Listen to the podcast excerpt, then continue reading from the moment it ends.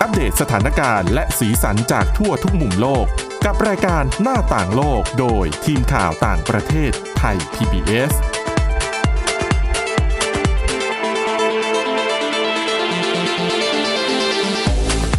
สวัสดีค่ะ คุณผู้ฟังขอต้อนรับเข้าสู่รายการหน้าต่างโลกค่ะ ก็เช่นเคยนะคะ รายการของเราก็จะนำเสนอเรื่องราว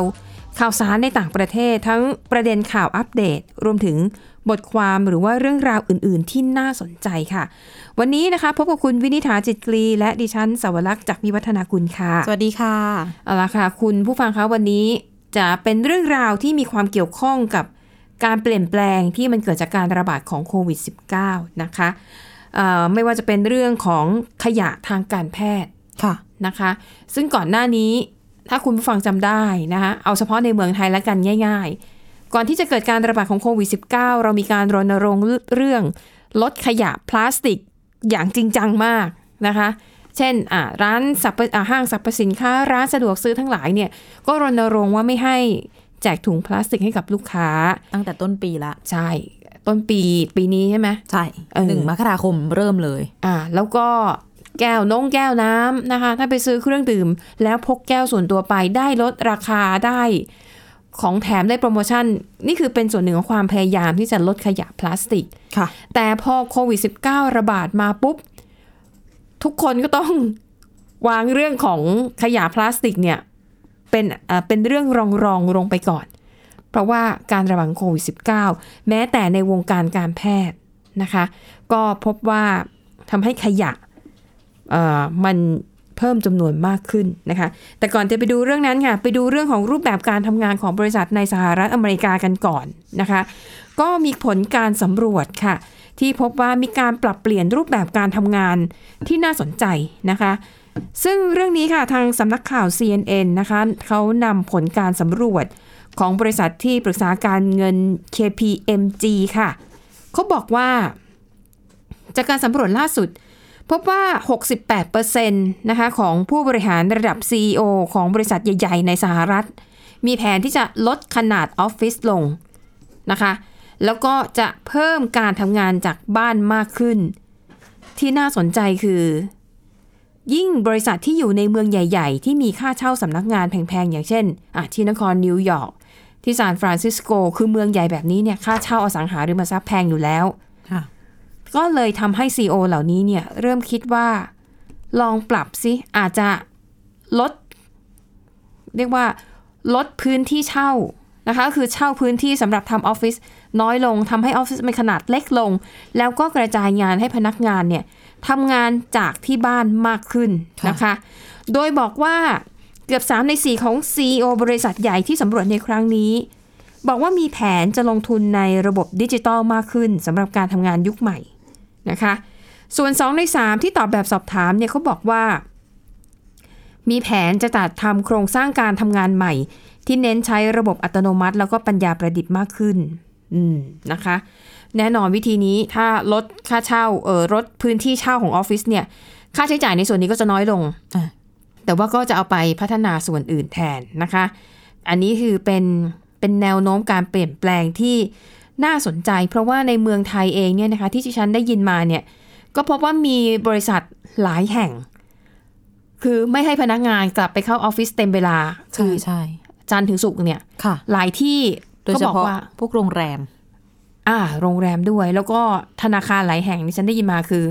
พนักงานบางส่วนเนี่ย เข้าออฟฟิศสัปดาห์หนึ่งสองหรือสามวันเท่านั้น ค่ะ วันที่เหลือก็ทำงานอยู่จากบ้าน อืม นะคะ ส่วนเรื่องของโรงแรมธุรกิจการท่องเที่ยวนั่นก็คือจำเป็นต้องลดจำนวนพนักงาน เพราะว่ามันก็ยังไม่มีนักท่องเที่ยวชาวต่างชาติเข้ามานะคะอ่ะแต่ขณะเดียวกันค่ะเขาก็ไปสอบถามความเห็นของฝั่งพนักงานลูกจ้างว่า รู้สึกอย่างไรที่เอ่อ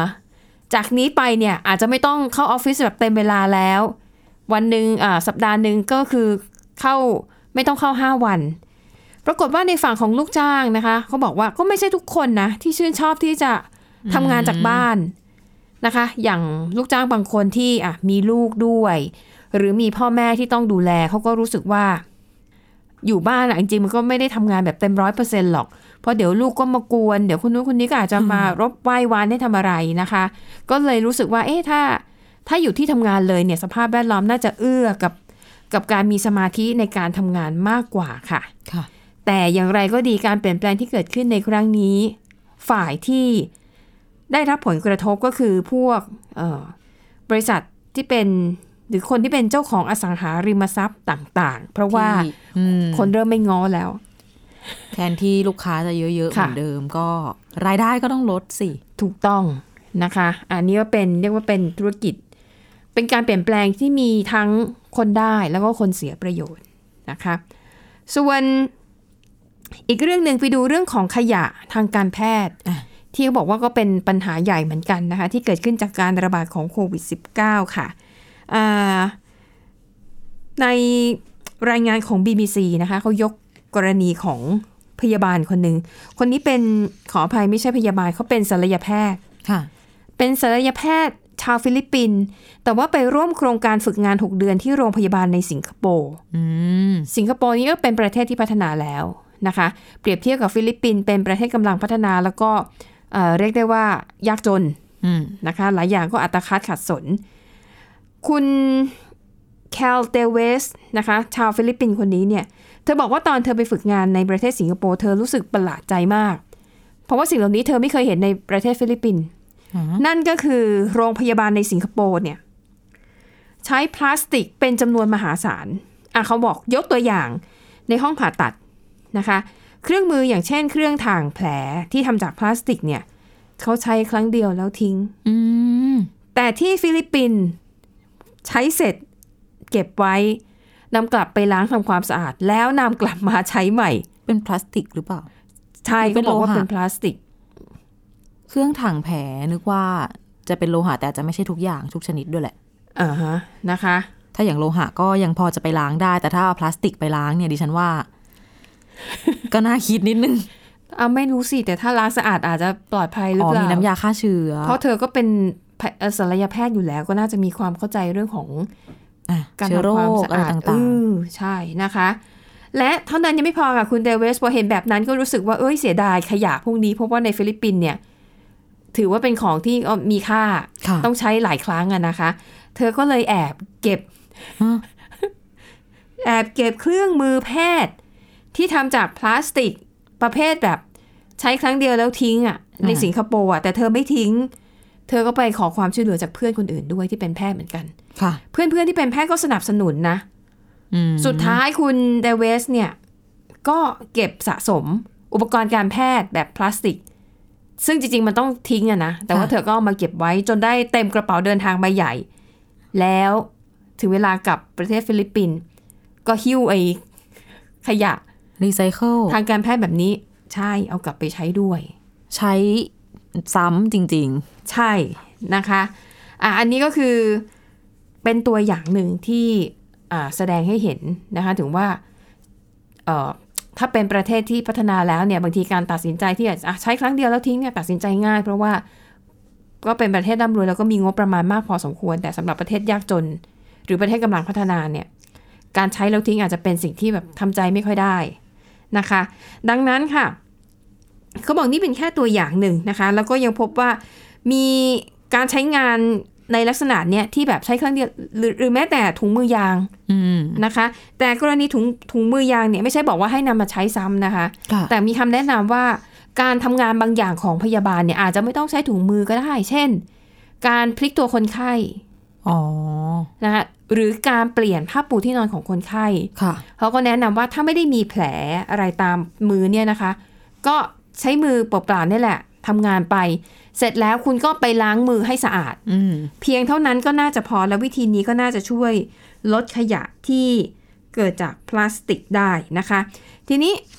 พอคุยถึงเรื่องนี้อะว่าเรื่องของการลดขยะพลาสติก กับการกับเรื่องของความปลอดภัย เพื่อป้องกันการระบาดของเชื้อโควิด -19 นั่นน่ะสิ ใช่ไหมในแง่มุมของแพทย์เนี่ยนะคะ ก็คงจะมองว่าคือจะเอาทั้งสองทางคงเป็นไปไม่ได้ อืม นะคะแต่ในฐานะแพทย์ก็มองว่าการรักษาชีวิตคนไข้ น่าจะเป็นสิ่งที่มีความสำคัญมากกว่าอือหือนะคะ ในรายงานของ BBC เนี่ยนะคะเขาก็ไปตรวจสอบข้อมูลมาค่ะเขาพบว่าในบรรดาขยะทางการแพทย์ทั้งหมดเนี่ยเขาบอกมีแค่ 15%เท่านั้นถือว่าถือเป็นอันขยะถือเป็นขยะอันตราย ที่จะต้องถูกนำไปทิ้งหรือว่าจัดเก็บอย่างถูกวิธี แน่นอนขยะอันตรายเหล่านี้นำกลับมาใช้ซ้ำไม่ได้ ค่ะ บางอย่างก็มีการปนเปื้อนสารกัมมันตรังสีด้วยนะคะ แต่ว่าที่เหลืออีก 85%เนี่ยเขาบอกมันก็ไม่ได้แตกต่างจากขยะตามครัวเรือนทั่วไป อืม นะฮะดังนั้นก็แปลว่า บางอย่างอาจจะต้องบางอย่างเนี่ยอาจจะสามารถนำกลับมาใช้ใหม่ได้ หรือเปล่านะคะ แต่อย่าง ก็ต้องดูเป็นกรณีกรณีไปนะคะแต่เขาบอกว่าจากการตรวจสอบเนี่ยนะคะเขามองว่าเอ่อการใช้อุปกรณ์ที่แบบซื้อมาใช้ครั้งเดียวแล้วทิ้งอะประหยัดเงินกว่านะ ใช่เพราะกำลังจะรู้สึก ว่า กว่าจะล้างให้สะอาดจริง อืม ๆ มันก็ต้องใช้ทั้งอ่ะไม่รู้อะสบู่คงไม่พอ ทั้งน้ น้ำยาฆ่าเชื้อ ำถูกต้อง ใช้เวลาใช้คนด้วย ใช่ มันไม่ได้ล้างชิ้นเดียวเนาะมันก็เป็นสิบ ใช่ค่ะ เป็นร้อยอัน เหมือนกับเอ่อสิ่งของเอ่อเรียกที่เดี๋ยวนี้เขาจะมีศัพท์ว่า upcycling ค่ะ ก็คือการเพิ่มมูลค่าให้กับของเหลือใช้ อ่า แต่บอกว่ากว่าจะมาเป็น upcycling ได้เนี่ย มันใช้ต้นทุนเยอะกว่าการผลิตใหม่ คือกว่าจะอัพขึ้นมาให้มัน ใช่ ดู ค่ะ ดีหรือว่าใช้ใหม่ได้ไม่ซ้ำเดิม ยกตัวอย่างโครงการหนึ่งที่ดิฉันน่ะเคยไปทำข่าวนะคะ ก็จะเป็นโครงการที่เวลาคนใช้รองเท้าแตกเก่าแล้วเนี่ย ค่ะ บางทีก็ทิ้งแล้ว อ่า ขยะเนี่ย มันจะจะมาเกยตื้นติดอยู่ที่ชายหาด ค่ะ ในหลาย ๆ ประเทศ ก็จะมีอีกกลุ่มหนึ่งเขาจะไปรวบรวมไอ้รองเท้ายางแบบเนี้ยค่ะ แล้วเขาจะมาผ่านกรรมวิธีสับให้เป็นชิ้นหยาบๆแล้วก็เอามามาเอามาให้มันผนึกรวมกันด้วยการใช้กาว ค่ะ ซึ่งใช้ทรัพยากรเยอะมาก คือต้องใช้กาวเยอะ ใช้กาวเยอะ กว่าจะผลิตออกมาได้เป็นรองเท้าใหม่หนึ่งคู่เนี่ย อ๋อ ราคาราคาในการผลิตเนี่ยเกือบ4ี่ห้าร้อยบาท ค่ากาว ซึ่งถือว่าแพง ค่อัด ใช่ อืม แพงมากและที่สำคัญมันไม่ได้ใส่สบายเลยนะ อ้าว ก็เรียกว่าผลิตใหม่อ่ะ แต่แค่เป็นเหมือนเป็นความพยายามในการ ใช่ ลดพลาสติกในในสิ่งแวดล้อมมีหรือเปล่า ใช่ แต่ว่าไอ้กรณีของรองเท้านั้นเป็นรองเท้าที่ทำจากยาง ค่ะ นะคะ แต่ก็เป็นการยกตัวอย่างว่าการนำขยะหรือของเหลือใช้มารีไซเคิลหรือว่ามาเพิ่มมูลค่าเนี่ย มันเสียค่าใช้จ่าย แล้วก็ คือมัน ต้องใช้ทรัพยากรเยอะกว่า อาจจะแล้วแต่ อืม ชนิดด้วยแต่ว่าใด ๆ ก็ล้วนน่าจะต้อง คือถ้าจะทำให้มันดีขึ้นมาใหม่จากของที่ทิ้งไปแล้ว มันก็น่าจะต้องลงทุนอะไรเพิ่มอะเนาะ ต้องใช่ละค่ะ อันนี้ก็คือสิ่งหนึ่งนะคะที่เกิดขึ้นที่เป็นการเปลี่ยนแปลงที่เกิดขึ้นจากการระบาดของโควิด -19 ค่ะคุณผู้ฟัง ก็เดี๋ยวตอนนี้พักกันแป๊บหนึ่งนะคะ ช่วงหน้ายังมีเรื่องราวที่น่าสนใจมาให้ตามกันต่อพักสักครู่ค่ะ หน้าต่างโลกโดยทีมข่าวต่างประเทศไทย PBS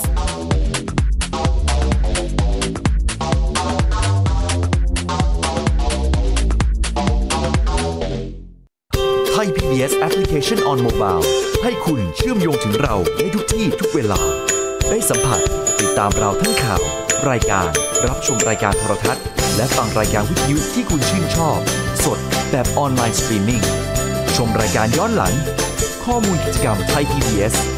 ร่วมเป็นนักข่าวพลเมือง รายงานข่าวกับเรา และอีกหลากหลายฟังก์ชัน ให้คุณดาวน์โหลดได้ฟรี ทุกระบบปฏิบัติการ ติดตามข้อมูลเพิ่มเติมได้ที่ www.thaipbs.or.th/digitalmedia เพราะวิทยาศาสตร์อยู่รอบตัวเรา มีเรื่องราวให้ค้นหาอีกมากมาย เทคโนโลยีใหม่ ๆ เกิดขึ้นรวดเร็ว ทำให้เราต้องก้าวตามให้ทัน อัปเดตเรื่องราวทางวิทยาศาสตร์ เทคโนโลยี และนวัตกรรมที่จะทำให้คุณทันโลก กับรายการ s c i e n t e c h ทุกวันจันทร์ถึงวันศุกร์ทางไทย PBS Digital Radio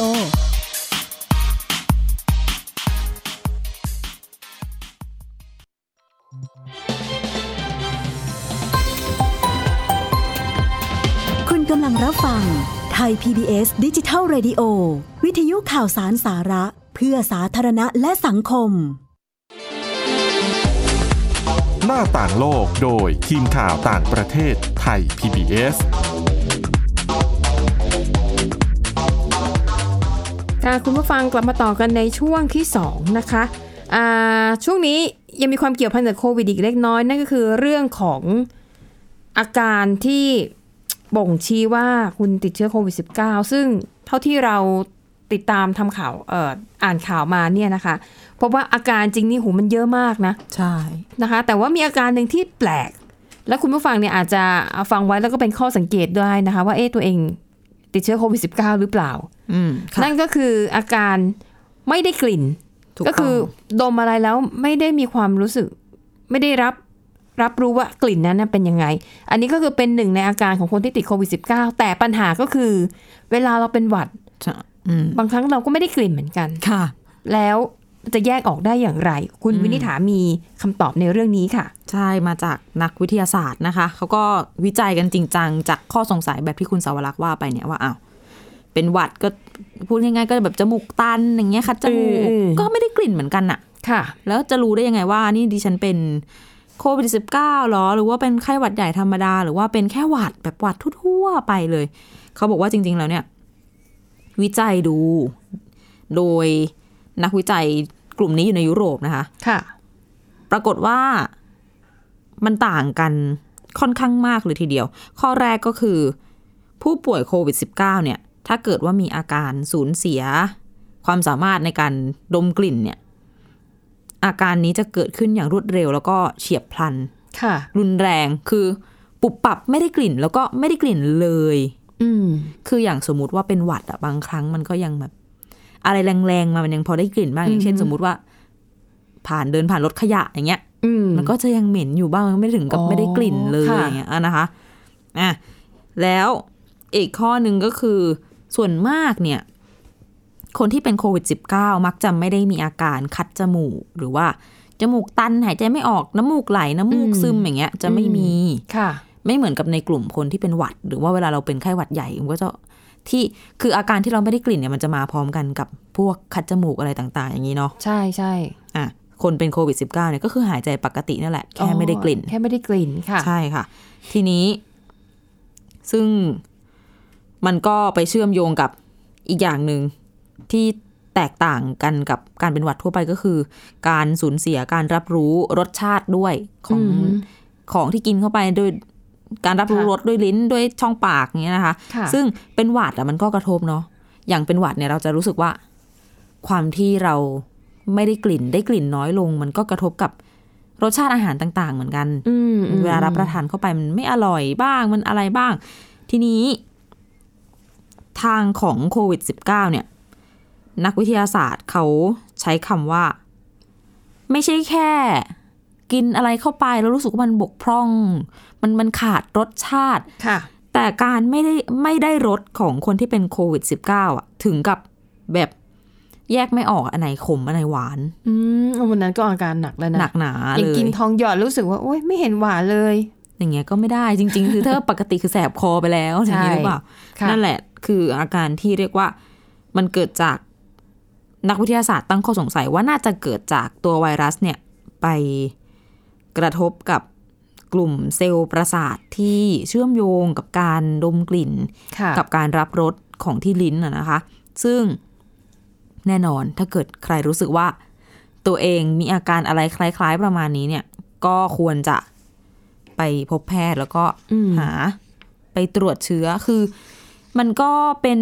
ข้อดีอย่างหนึ่งว่าเป็นอาการที่เราสังเกตตัวเองได้ แล้วอาจจะเป็นอาการบ่งชี้ ค่ะ ได้ด้วยทีนี้ วิธีที่เขาแนะนำว่า ถ้าอยากจะทดสอบตัวเองว่าเฮ้ยฉันติดหรือยังนะ อย่างเงี้ย ให้ทำยังไง ค่ะ ลองเอาของที่คุ้นเคยแล้วก็มีกลิ่นแรงอย่างเช่น กาแฟ อืมหึค่ะ กระเทียม ส้ม เลมอน มะนาวอย่างเงี้ยค่ะแล้วก็ชิมน้ำตาลอะไรอย่างเงี้ย ค่ะ คือกาแฟอะแค่ไกลๆอ่ะเดินผ่านร้านก็ได้กลิ่นแล้วเนาะ ใช่ ทีนี้ถ้าเกิดว่าสมมติว่าชงมาแล้วประจอตรงหน้าแล้วยังไม่ได้กลิ่นเนี่ย มันก็น่าคิดละ อืมหึ ว่า ค่ะ อย่างไงหรือว่ารสเปรี้ยวอย่างของมะนาวอย่างเงี้ยถ้าเราพลาดกลิ่น พลาดรสชาติตรงนี้ไปได้ก็ ก็อืมอาจจะเป็นสัญญาณบ่งชี้หรือเปล่านักวิทยาศาสตร์เขามองว่าอันนี้ถือว่าเป็นข้อมูลที่ เรียกว่ามันน่าตื่นเต้นสำหรับการเฝ้าระวังโรคอีกอย่างหนึ่งคือเขาศึกษาเรื่องนี้เนี่ย แล้วก็พบว่าการสูญเสียการได้กลิ่นของคนที่เป็นโควิด -19 เนี่ยมันเขาใช้คำว่ามันลึกซึ้งอะ ค่ะ ลึกซึ้งกว่าคนที่ป่วยเป็นหวัดเป็นอะไรทั่ว ๆ ไป แล้วก็ตอนศึกษาเนี่ย มีการศึกษาโดยละเอียดนะคะ มีการศึกษา 30 คน เอาอาสาสมัครมา 30 คน แบ่งเป็น 3 กลุ่ม 10 คนป่วยเป็นโควิด -19 จริง ๆ แล้วก็อีก 10 คนเป็นหวัดแบบเป็นหวัดหนักๆเลยนะ แล้วก็อีก 10 คน เป็นกลุ่มคนที่สุขภาพดีปกติ ไม่เป็นหวัดไม่เป็นไข้หวัดใหญ่อะไรทั้งนั้น ก็เนี่ยแหละ เอามาให้ลองแบบชิม ลองดมอะไรต่างๆ เปรียบเทียบกันแล้วก็เลยได้ข้อมูลออกมาแบบนี้ ค่ะ ซึ่งสุดท้ายแล้วเนี่ย ก็ยังย้ำเตือนเหมือนเดิมว่าต่อให้ลองดมลองอะไรแล้วเนี่ย อย่าเพิ่งฟันธงไปซะเองด้วยตัวเองล้วนๆนะคะ ยังคงจะจำเป็นที่จะต้องไปทำการ swab เก็บตัวอย่าง อืม จากในช่องในโพรงจมูกแล้วก็ในช่องคอเพื่อไปตรวจหาเชื้อ และทีนี้หลายคนก็จะสงสัยว่าอ้าวแล้วคุณบอกว่า ไม่ได้กลิ่นไม่ได้รสอย่างนี้ ค่ะ หายโควิดแล้วจะหายไหม เออ อ่าไม่ได้รสถึงขนาดว่าบอกไม่ได้อันไหนหวานอันไหนขม จะกลับมาหายเป็นปกตินะคะ ถ้าเกิดว่าหลังจากหลังฟื้นตัวจากโควิด -19 แล้วไม่มีอะไรไวรัสในร่างกายแล้วเนี่ย อาจจะรอประมาณ 2-3 สัปดาห์ ค่ะ อะไรต่างๆ ก็จะคนส่วนใหญ่อะจะมีอาการกลับเป็นปกติ ค่ะ อืม ซึ่งอันนี้มันก็เกี่ยวข้องกับเอนไซม์ไอตัวที่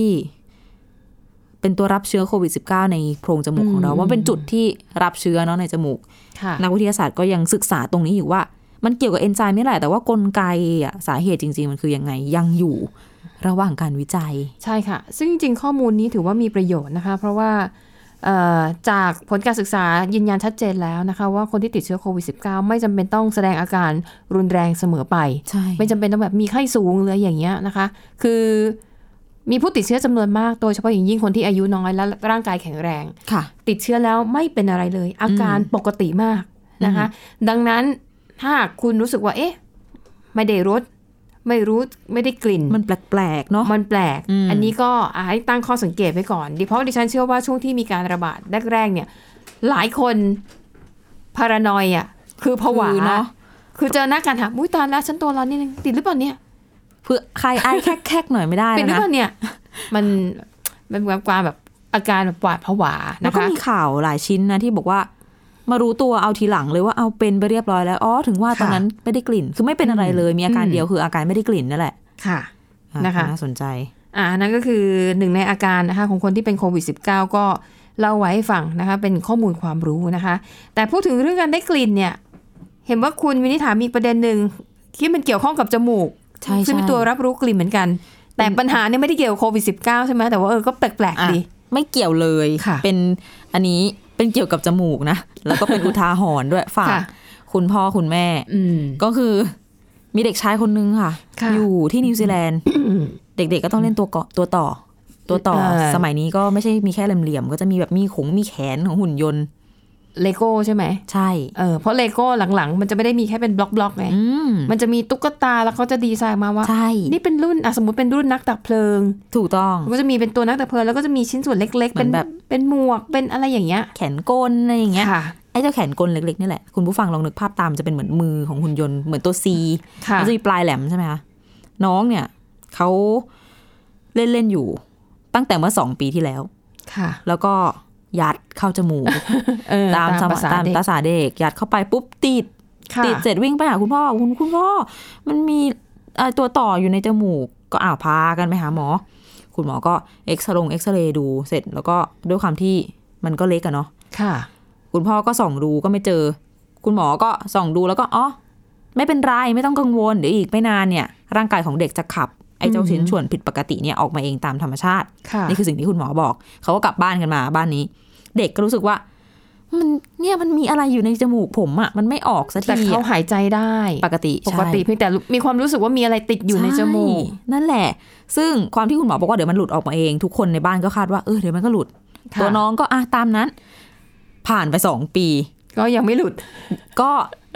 คือทั้งบ้านเนี่ยก็คิด ค่ะ ว่าหลุดไปแล้ว รู้สึกว่ามันอาจจะหลุดไปตอนไหนก็ไม่รู้ อ่ะแล้วแล้วน้องและลูกเนี่ยไม่ได้บอก ไม่ไม่ได้บอก อืม ก็ใช้ชีวิตปกติไปจนมี ค่ะ มาวันหนึ่งคือ ไปกินขนมไปเที่ยวกันนอกบ้าน แล้วก็ไปกินแบบมัฟฟินมัฟฟินที่เขาโรยแบบซินนามอน อบชงอบเชยข้างหน้า แล้วน้องก็ระคายเคืองยุกยิกยุกยิก อ๋อค่ะ คุณพ่อบอกอังก็ไประคายเคืองจมูกก็ไปสั่งน้ำมูกสิ อืม สั่งน้ำมูกพรูดออกมา ไอ ไอเลโก้อันนั้นอะ อืม ออกมาด้วย อ๋อ สอง เหรคะ ปี เต็มเต็ม ออ ๆลูกก็เลยบอกว่านี่ไงหนูบอกแล้วว่ามันยัง มันมีอะไรสักอย่างอยู่ในจมูก อืมค่ะ อืมซึ่งแต่ก็กลับไปหาหมออีกรอบนะคะ แล้วก็ไปเช็คดูแล้วว่าโอเคในจมูกไม่มีอะไรแล้ว แล้ว อืม ก็ถ่ายรูปพร้อมด้วยเจ้า ไอ้ชิ้ แขน ส่ว กลอันเนี้ย ใช่ไหมเออต้อง โชว์ เก็บ ให้ ให้ ดู ดูเป็นที่ระลึก ก็ยังสมบูรณ์เหมือนเดิมไม่ได้มีอะไรแตกหั เอา ก กลับไปเล่นต่อได้ ไม่แน่ใจ แต่อย่างน้อยก็มั่นใจได้ว่าไม่ได้มีแบบหักเล็ก ๆ อะไรอย่างเงี้ย อ๋อ ติดอยู่ข้างใน ค่ะ เป็นอุทาหรณ์คุณพ่อคุณแม่ลูกเล่นอะไรชิ้นเล็ก ๆ ก็อาจจะต้องคอยดูกันนิดนึง อืม ตอนเด็กๆดิฉันก็เคยไอ้เมล็ดข้าวโพดอ่ะของจริงๆนะ ฮะ แล้วก็ยัดใส่จมูก ทำไมถึง ก็มันเด็กไง ก็ไม่ ไม่ รู้ เค จะ ย ทำอะไร มีความรู้สึก เหมือน อ กับ ยากเลยอะ เหมือนกับว่างไม่มีอะไรทำอ่ะก็ลองดูเออยัดใส่จมูกเป็นไง แล้วปรากฏว่า มันก็ติดอยู่พักหนึ่งแล้วก็ตกใจมากไมันทำไง แต่สุดแต่สุดท้ายอีกแป๊บหนึ่งมันก็ ออกมาเอง มันก็ออกมาเองเหมือนกระจามหรือว่าพยายามพ่นออกมาทางจมูกมันก็ออกมาเอง ไม่ ก็ เค เลย ยทำ แล้ว อะ ก็เลยเข็ดตั้งแต่นั้นเป็นต้นมา เป็นบทเรียนชีวิตไป ใช่นะคะจะบอกว่าเออบางทีความเป็นเด็กมันก็เพี้ยนเพียนๆน่ะบางทีไม่ต้องมีเหตุผลน่ะ ลองนู่นลองนี่ อยากลองเออมันมันจะเป็นยังไงนะคะ ก็รู้ไปแล้วนะคะว่าเป็นยังไง อืมนะคะอ่ะแล้วทั้งหมดนี้ค่ะก็คือเรื่องราวจากรายการหน้าต่างโลก วันนี้หมดเวลาแล้วขอบคุณสำหรับการติดตาม เราสองคนพร้อมด้วยทีมงานลาไปก่อนพบกันใหม่ตอนหน้า สวัสดีค่ะ สวัสดีค่ะ Thai PBS podcast. View the world via the voice.